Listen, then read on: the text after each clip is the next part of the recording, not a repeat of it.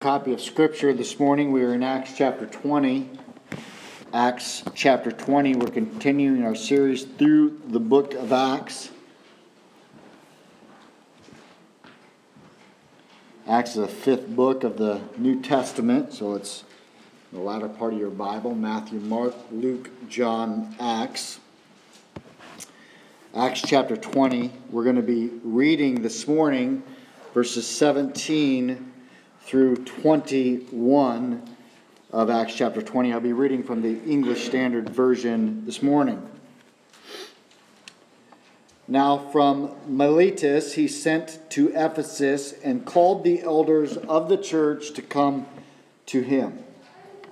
And when they came to him, he said to them, You yourselves know how I lived among, the whole, among you the whole time from the first day that I set foot in Asia, serving the Lord with all humility and with tears and with trials that happened to me through the plots of the Jews.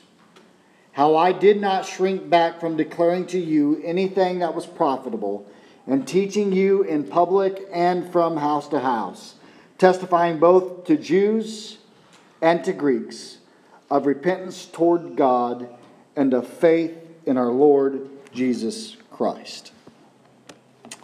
This morning, I want to talk to you about keys to godly leadership. We're not going to look at an exhaustive list of some keys to godly leadership, but we will pull out of these verses this morning some keys to godly leadership. There is a saying that goes if you want to kill the serpent, you cut off its head. And the meaning behind that saying is if you take out the leader, then the followers will have no one to follow, and you will squash the competition or um, the enemy in battle or anything else that you might be referencing. It is the same way with Satan, and that's how he works even today. How often do we see on the news and other places when a prominent pastor falls. If Satan can discredit that leader by causing marriage problems, financial problems, trapping them in sin, or even by getting others to slander them, then Satan feels like he can discredit the gospel of Jesus Christ. Can you imagine if the people of Paul's day uh, had applied kind of some of the tests that we apply today to being a pastor or to being a missionary candidate. Imagine if the Apostle Paul had wrote out his application. Well, I did some scouring on the internet and I found a letter. It's not really a letter from a mission board to the Apostle Paul, but it's a pretend letter and it goes like this Dear Paul, we have received your application to serve with our mission. Unfortunately, the board was unanimous in deciding not to accept you as a candidate with our mission. We want to be as honest as possible so that we can address uh, some issues and some serious deficiencies in your character and past service. First, we understand that you have never had sufficient financial support in your missionary labors. Working on the side to support yourself is unacceptable to this board. If a man does not have the faith to trust God for full support, we think that he is not qualified to serve on the mission field. Second, we have heard that you have been brash and even outspoken on your views. Specifically, we heard that you publicly criticized another follower of Jesus Christ and that you contended so strongly with some of the ministers that a special council had to be convened at Jerusalem to prevent a church split. We cannot condone such radical behavior. We are enclosing a copy of Dale Carnegie's book, How to Win Friends and Influence People. we encourage you to read it. Also, we understand that you have not graduated from an accredited seminary.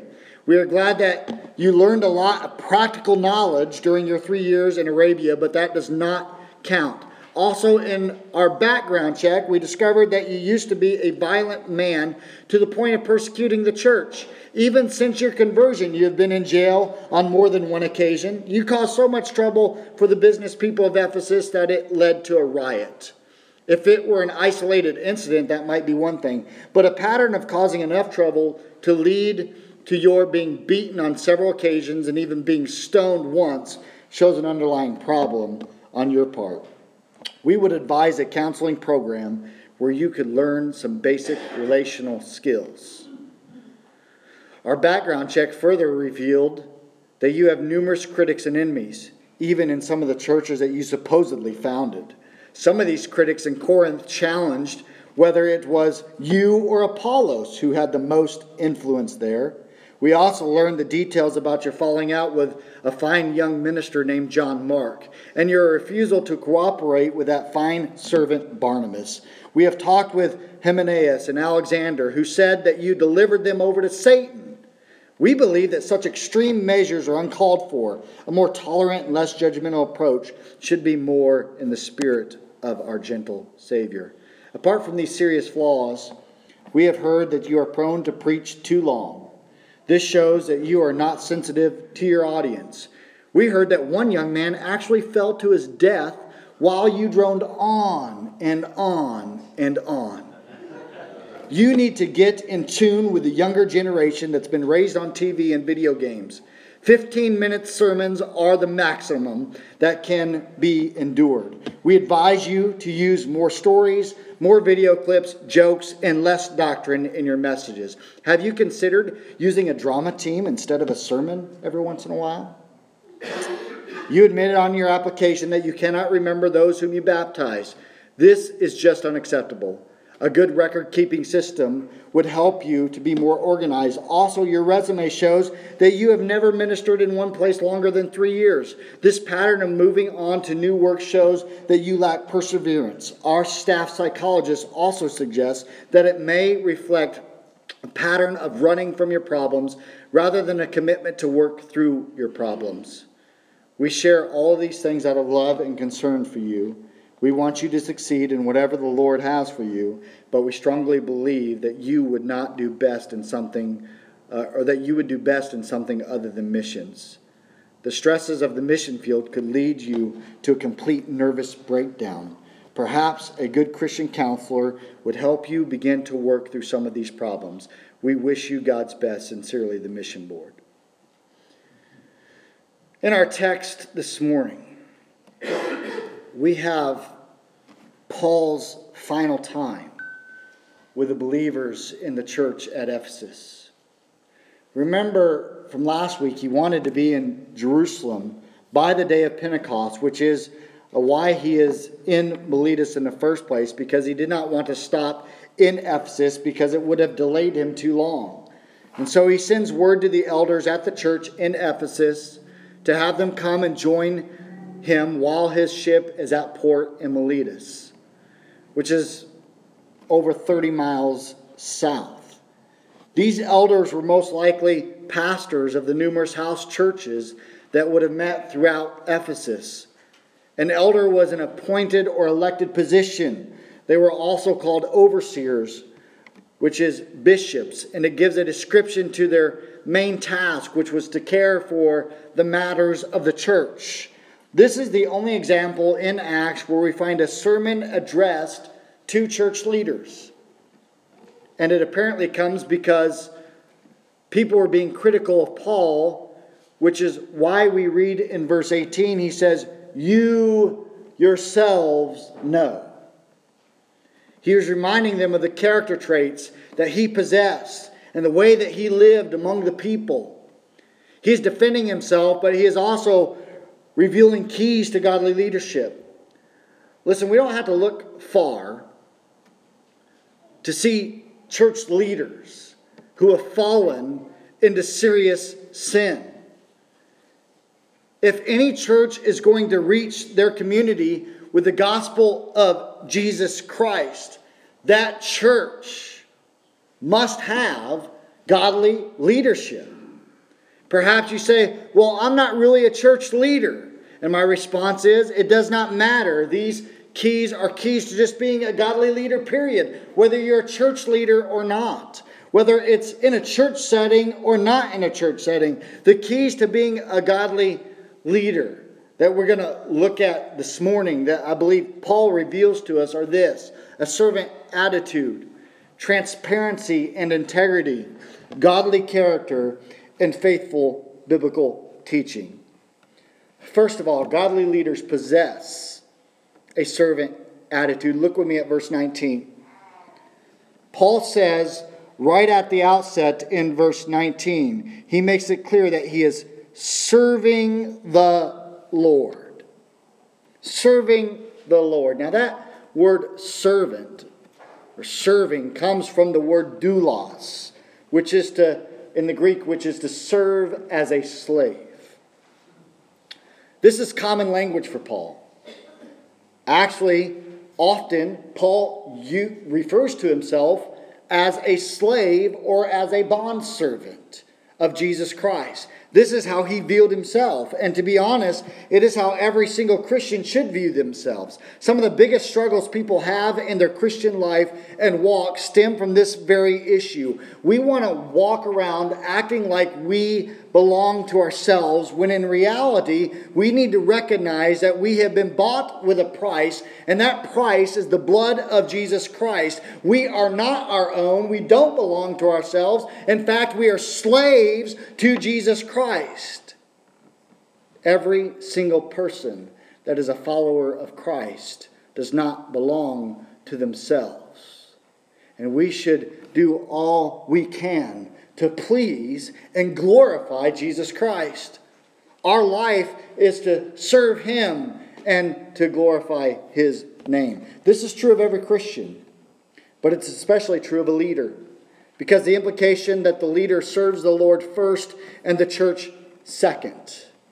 The leader is a steward of the church. One day, the leader will answer to God for what God entrusted to him. That means that one day I will stand before God I will stand before the Lord and I will answer for how I pastored First Baptist Church, which God entrusted to me. Now, that's not an excuse to not be accountable to anyone. Sometimes pastors, uh, especially pastors who are overbearing, will say things like this Well, I don't answer to you, I answer to God. And that's just an excuse. Everyone is accountable and needs accountability. I am simply saying that the leader is accountable to God first. And that's not an excuse for sinful behavior. However, all leaders need to realize they will one day answer to God for how they lead, and ultimately, they will not, in the end, answer to man. In some sense, it should keep leaders from seeking to please men and instead be focused on pleasing God, which is what we read in Galatians chapter 1 verse 10 when Paul says, "For am I now seeking the approval of man or of God? Or am I trying to please man? If I were still trying to please man, I would not be a servant of Christ." When leaders seek to please God instead of men, then they're able to confront sin and other people's lives. They're able to preach those things that are hard to preach sometimes. Additionally, when the leader sees themselves as a servant of Christ, they will serve as Christ served, which is out of love and compassion for other people. Christ, who was the greatest among us, was the servant of all. Godly leaders possess a servant attitude. And if you want to lead in a godly way, then find a towel and basin as Christ did, because godly leaders serve. That's what they do, they serve. Secondly, godly leaders are people of transparency and integrity. Transparency and integrity. Paul makes it clear that they know how he lived. That's what he says. You know how I lived among you. I was with you this whole time. He was not hiding anything from them. Paul spent time with them. They saw how he acted. They saw how he behaved. They saw how he lived his life among the people in a way that was open, not hidden. Paul was not out there putting on some show so everybody could see the good side of Paul. It wasn't a front for people. And then when uh, uh, uh, no one was watching, he was somebody completely different. He had nothing to hide. That is integrity. This is integrity. Integrity means that you are the same person in private that you are in public. A person of integrity is able to be this way because they know they are serving. They are serving the Lord and they know who they're serving, which is God Almighty. And guess what? You can't hide anything from God because He sees everything. He knows the thoughts, He even knows the intents of your heart, He knows the motives behind what you do. He knows why you did what you did. That's kind of crazy to stop and think about. He knows why you did it. He knows the why to the what. During his time as a rancher, Theodore Roosevelt and one of the one of his cow punchers lassoed a maverick steer, lit a fire, and prepared the branding irons. The part of the range they were on was claimed by Gregor Lang, one of Roosevelt's neighbors. According to the cattleman's rule, the steer therefore belonged to Lang. As his cowboy applied the brand, Roosevelt said, Wait, it should be Lang's brand. That's all right, boss, said the cowboy. But you're putting on my brand, Roosevelt said. That's right, said the man. Drop that iron, Roosevelt demanded, and get back to the ranch and get out. I don't need you anymore. A man who will steal from me, or a man who will steal for me, is a man who will steal from me. You see, church godly leaders are people of transparency. They're not hiding things. Who you see them be in public is who they are in private. They are people of integrity. They live out their life before people, and people see them living their life and they see who they are.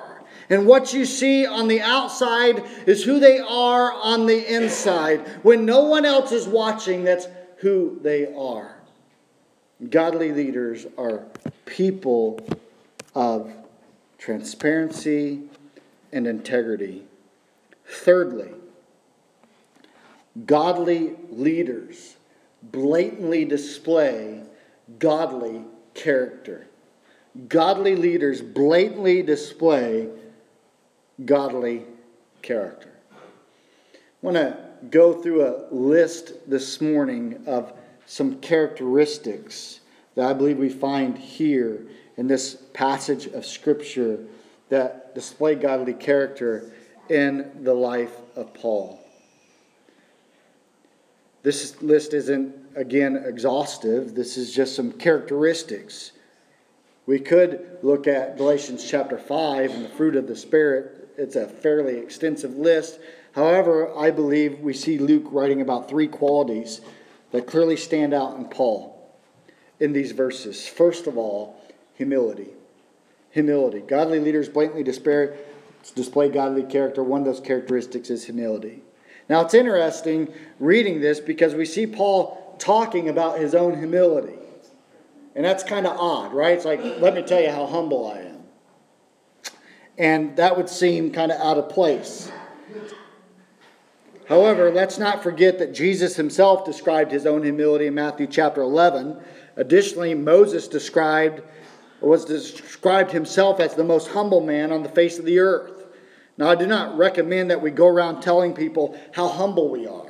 That's, that's not what I'm saying. But it seems like we can know when we are humble without being prideful.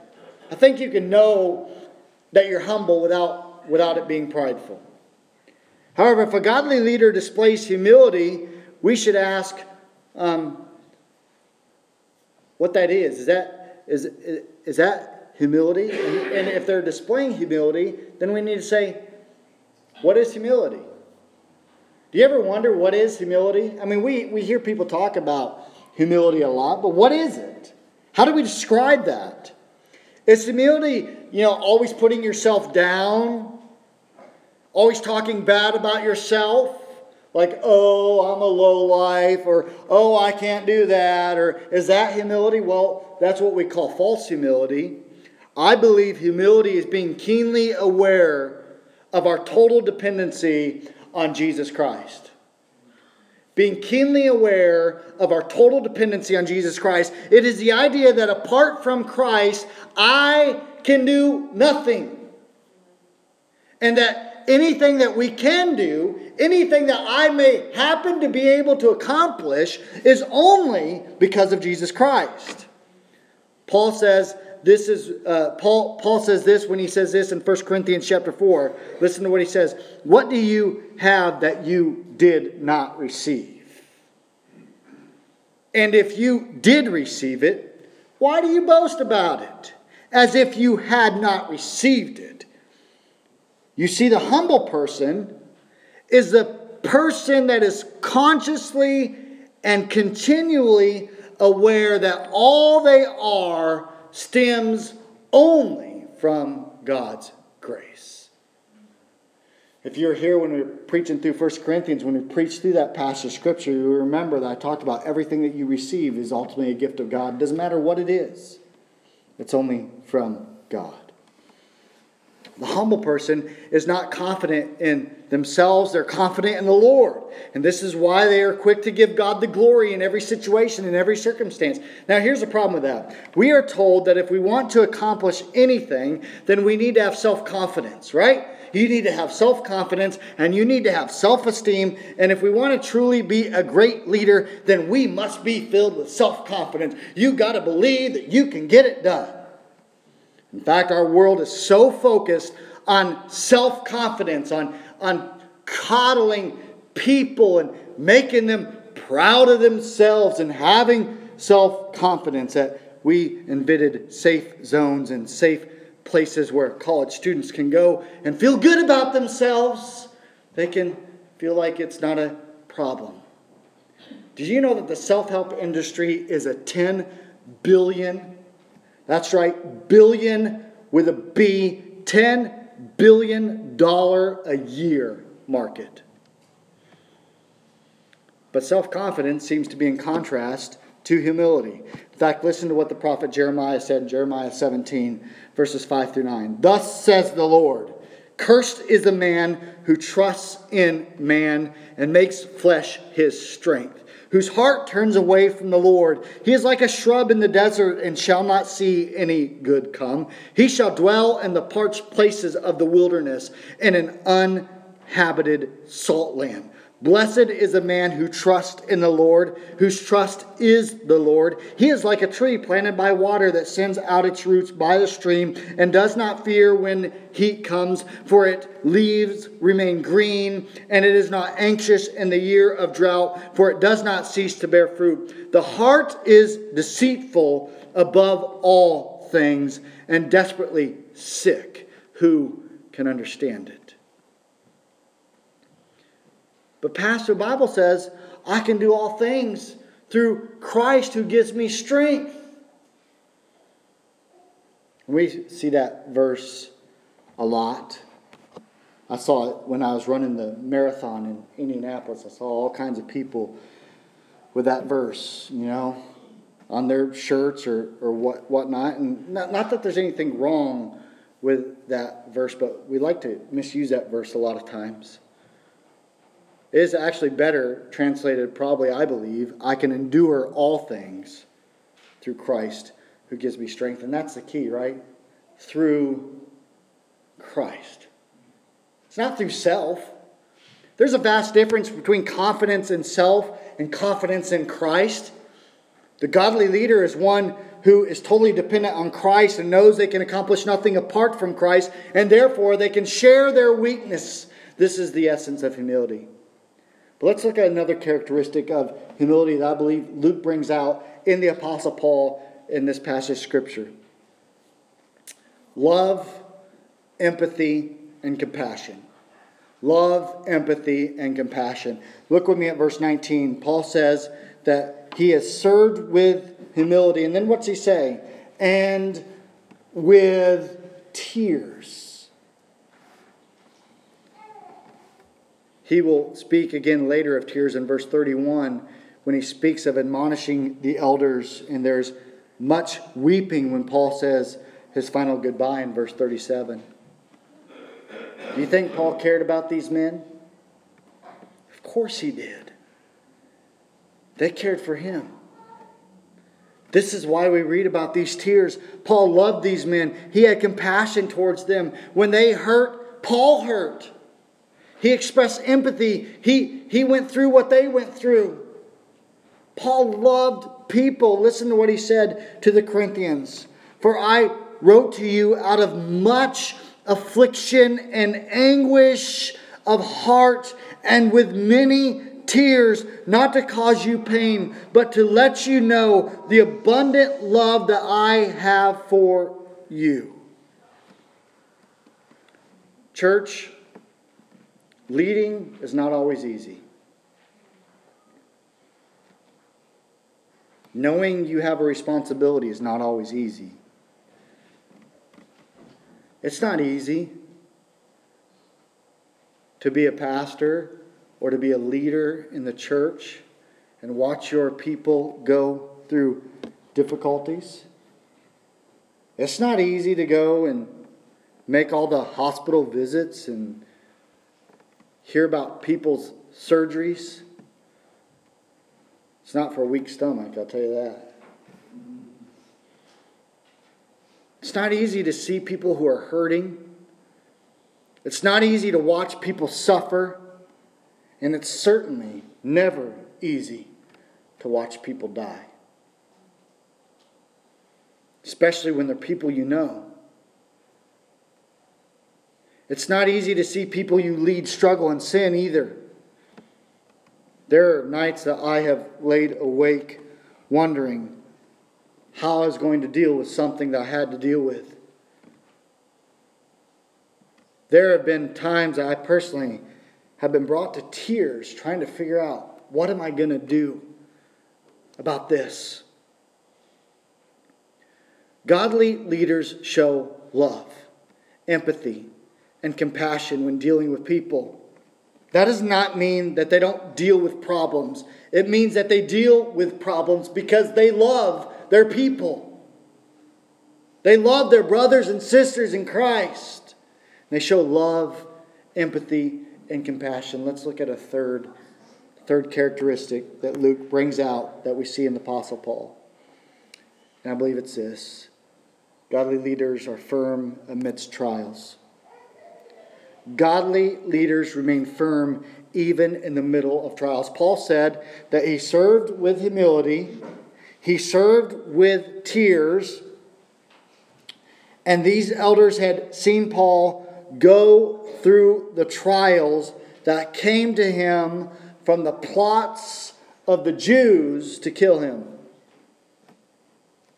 Not only were there plots to kill Paul, but there were constant plots aimed at his demise. Remember that riot we just looked at a few weeks ago? The elders at Ephesus saw how Paul handled himself during that situation. Paul, when writing to the Corinthians, again said there were times when he despaired of even, even of living.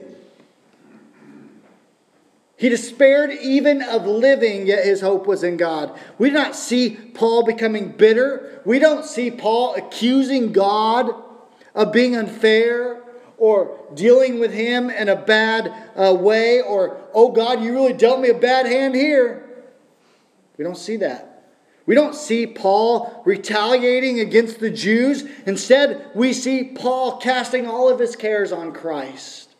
We see Paul saying he has learned in all things and everything to be content. He does not even shrink back. It says he continues to declare the word of God. You see, godly leaders, they stand firm even in the midst of trials. Even when all these things are coming against them, they stand firm.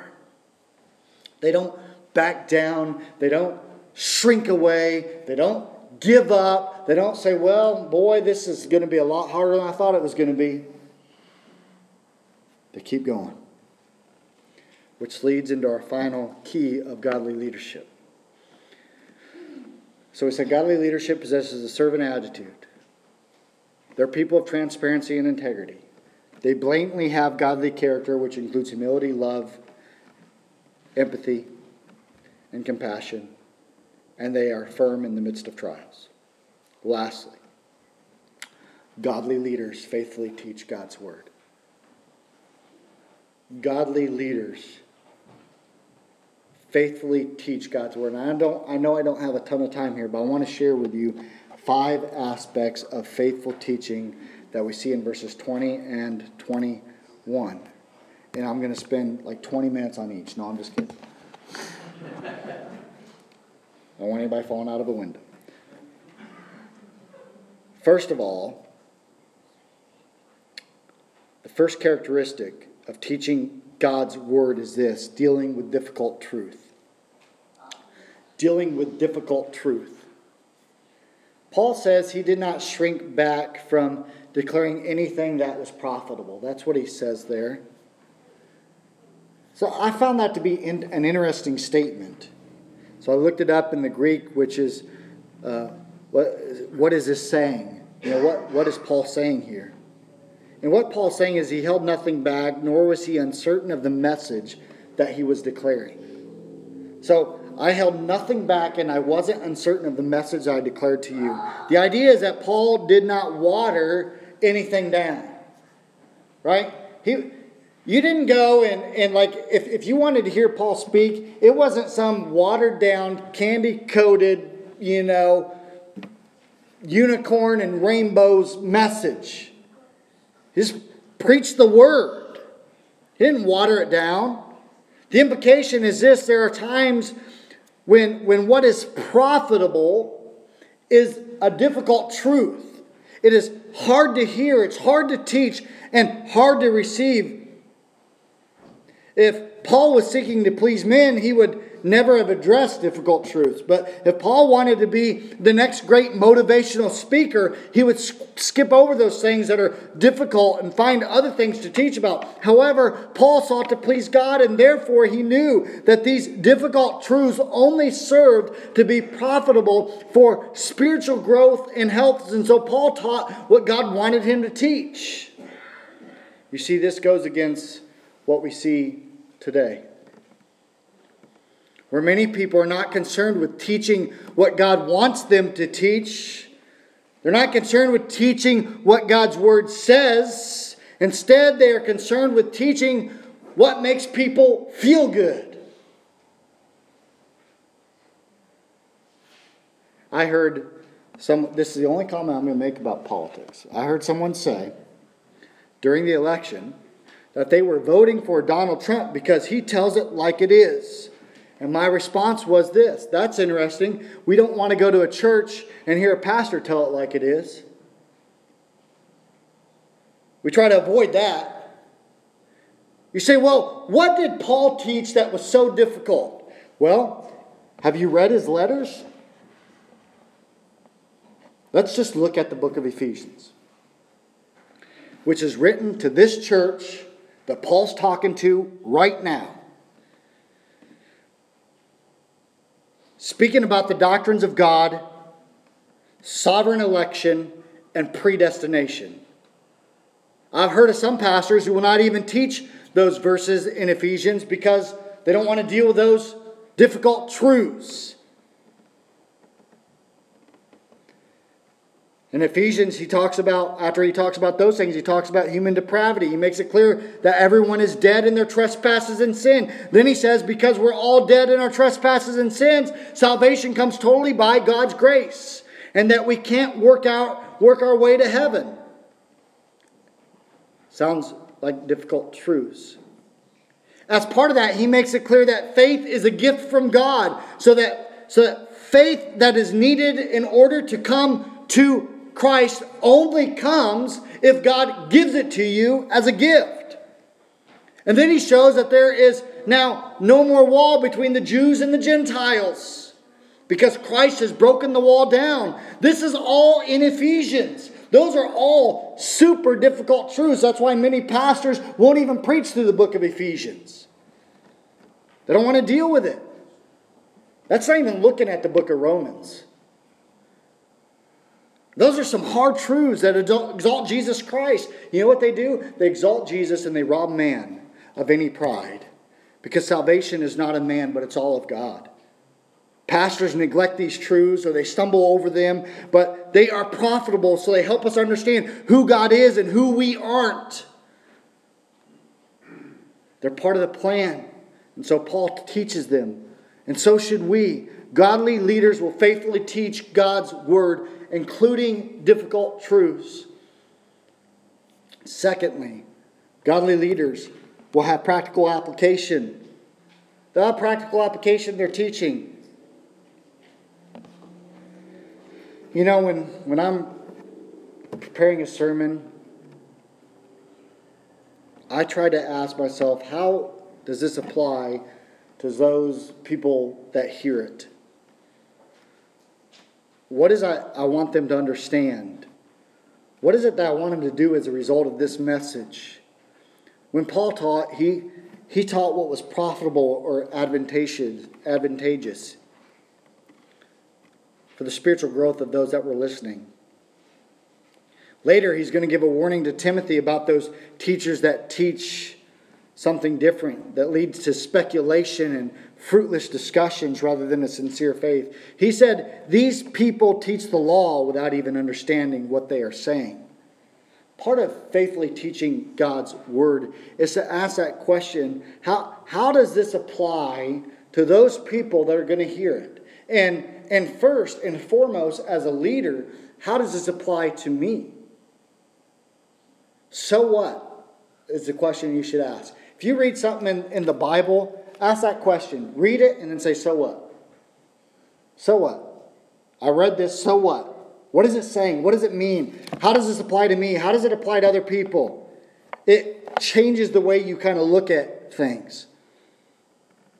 So what? What difference does what I just read make? And the person who faithfully teaches God's word will first apply that to their own life and then to the lives of those that they teach to.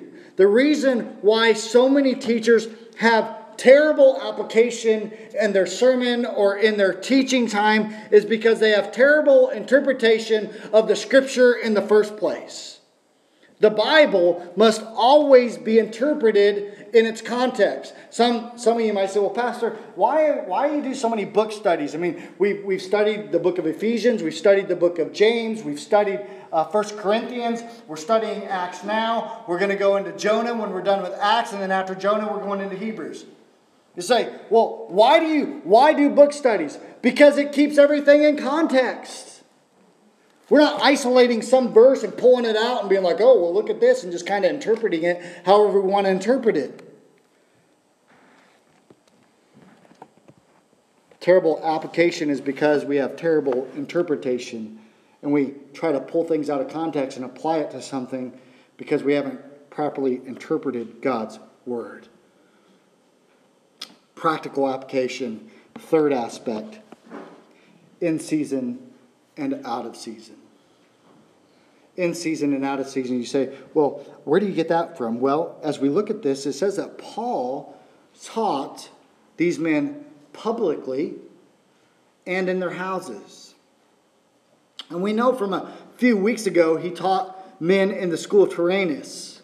He taught in house church meetings. He taught in the Jewish synagogues. He, he would go and spend time with people socially, spend time with them, having meals with them and would teach them. It'd be like, like he's hanging out at the blend, you know, and doing some teaching, or he's like, hey, you guys want to come over? And he uses those moments to teach biblical truth.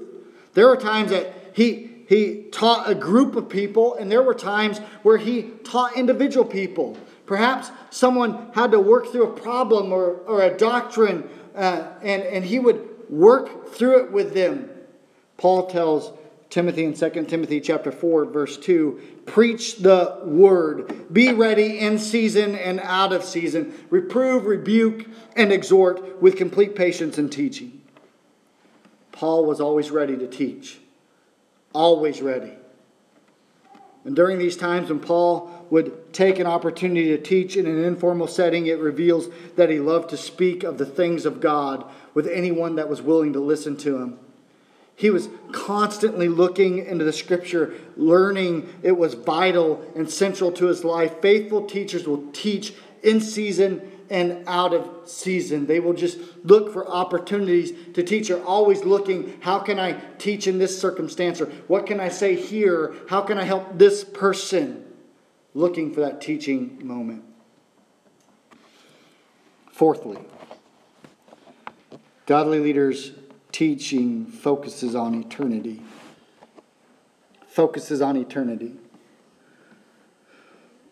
Paul testified to both the Jews and the Greeks about what? About what? What does it say he testified to them about? It says of repentance towards God. And what else? Faith in our Lord Jesus Christ. To testify is to bear witness. It's a picture of someone that's under oath in the court of law where, where they solemnly swear to tell the truth, the whole truth, and nothing but the truth so help them God. When Paul taught, he knew what was at stake. Sometimes, sometimes we, we, we take teaching so flippantly. Paul knew eternity was at stake. He understood a soul had an eternal destiny. He didn't take preaching lightly, he wasn't so flippant about it.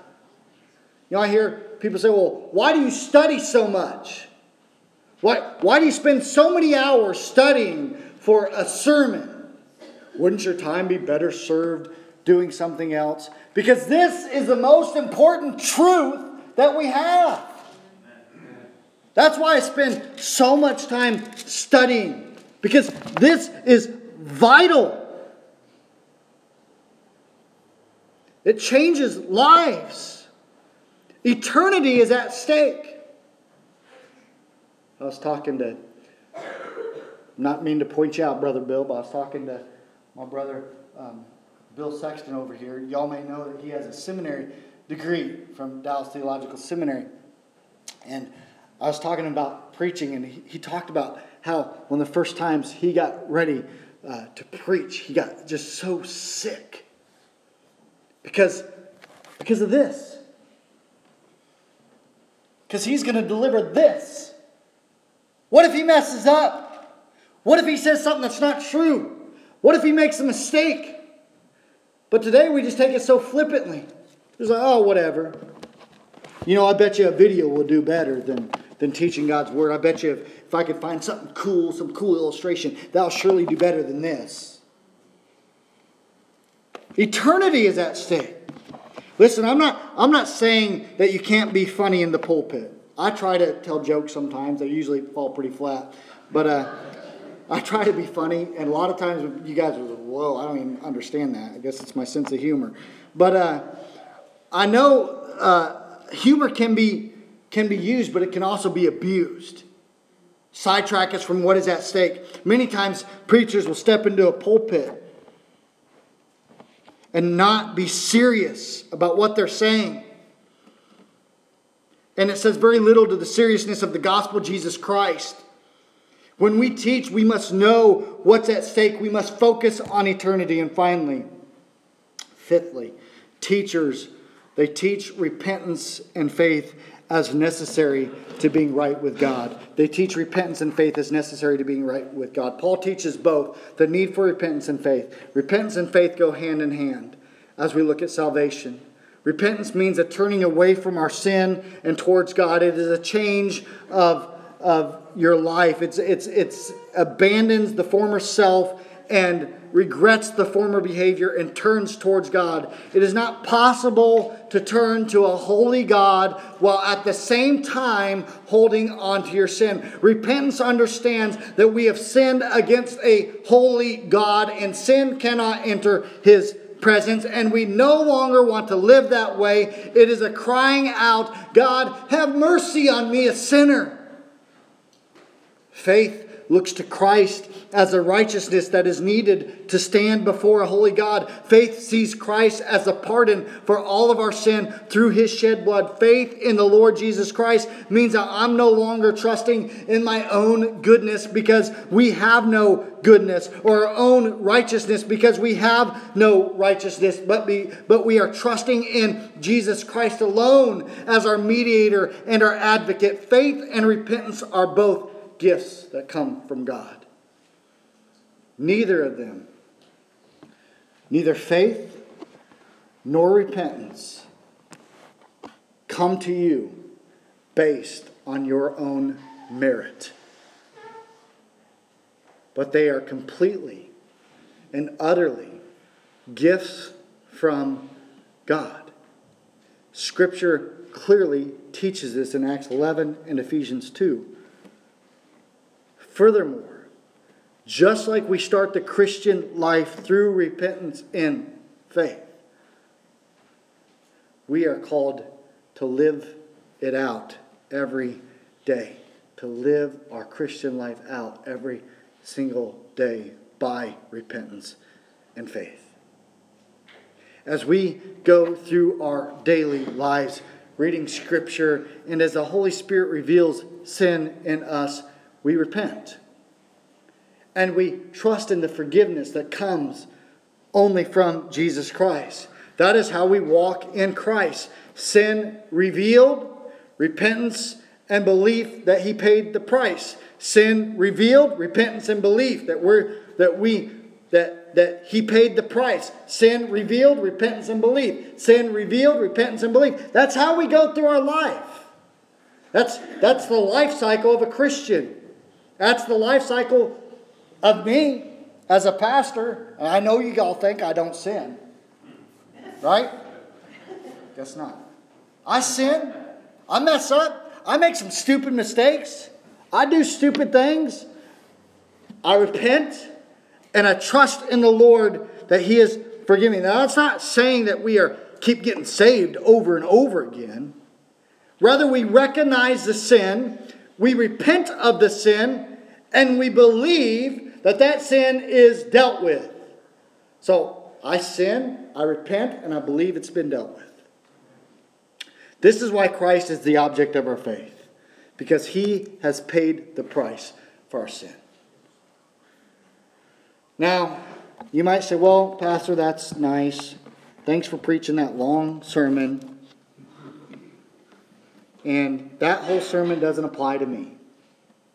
Because, well, I'm just not a leader in the church.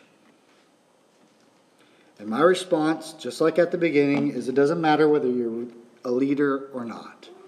You should grow in all these areas, whether you're a leader or not. You should be seeking, as a follower of Christ, to develop a servant's heart. So I ask you this morning are you living for self? Are you seeking to serve? Are you living for self? getting what you can? Or are you seeking to serve this morning? Because whether you're a leader or not, you should be seeking to serve. We should be a church that is seeking to serve. First Baptist Church should be known as a church that seeks to serve. Are you a person of integrity and transparency? Or do you live a double life, hiding who you really are and doing things you should not be doing when no one is looking? Do you get yourself looking really nice to come to church? Oh no, I'm going to see the pastor. I'm always amazed how quickly people's language gets cleaned up and everything when I'm in their presence as if I'm the Lord or something. just that's what I've, I've said that to people. You know I'm not the Lord, right? You know, He's here when I'm not here. There's no need to clean your language up and no need to pretend like you're. You know, we, we I sin, you sin. That's I know, you know. Somebody says a bad word and they apologize to me. Are you the same person when you're here? Are you the same person when you're around Christians as when you're not around Christians? When no one is looking? Are you growing in humility, showing love and empathy and compassion for others?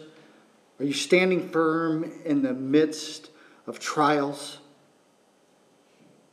Are you growing in your understanding and application of God's word in your life? And are you sharing that with others? You don't need to be a teacher to do that. You can grow in your understanding of God's word and be talking to someone at work. Hey, you know what? I read this today. You can be talking with family. I, read this today. You don't even necessarily have to say, oh, I read this in, in Luke chapter 2, verse, you know, 14. You don't even have to do that. Oh, I read this. Maybe they don't even know where it comes from. So, so you're not even telling them. You're just kind of talking about what you read.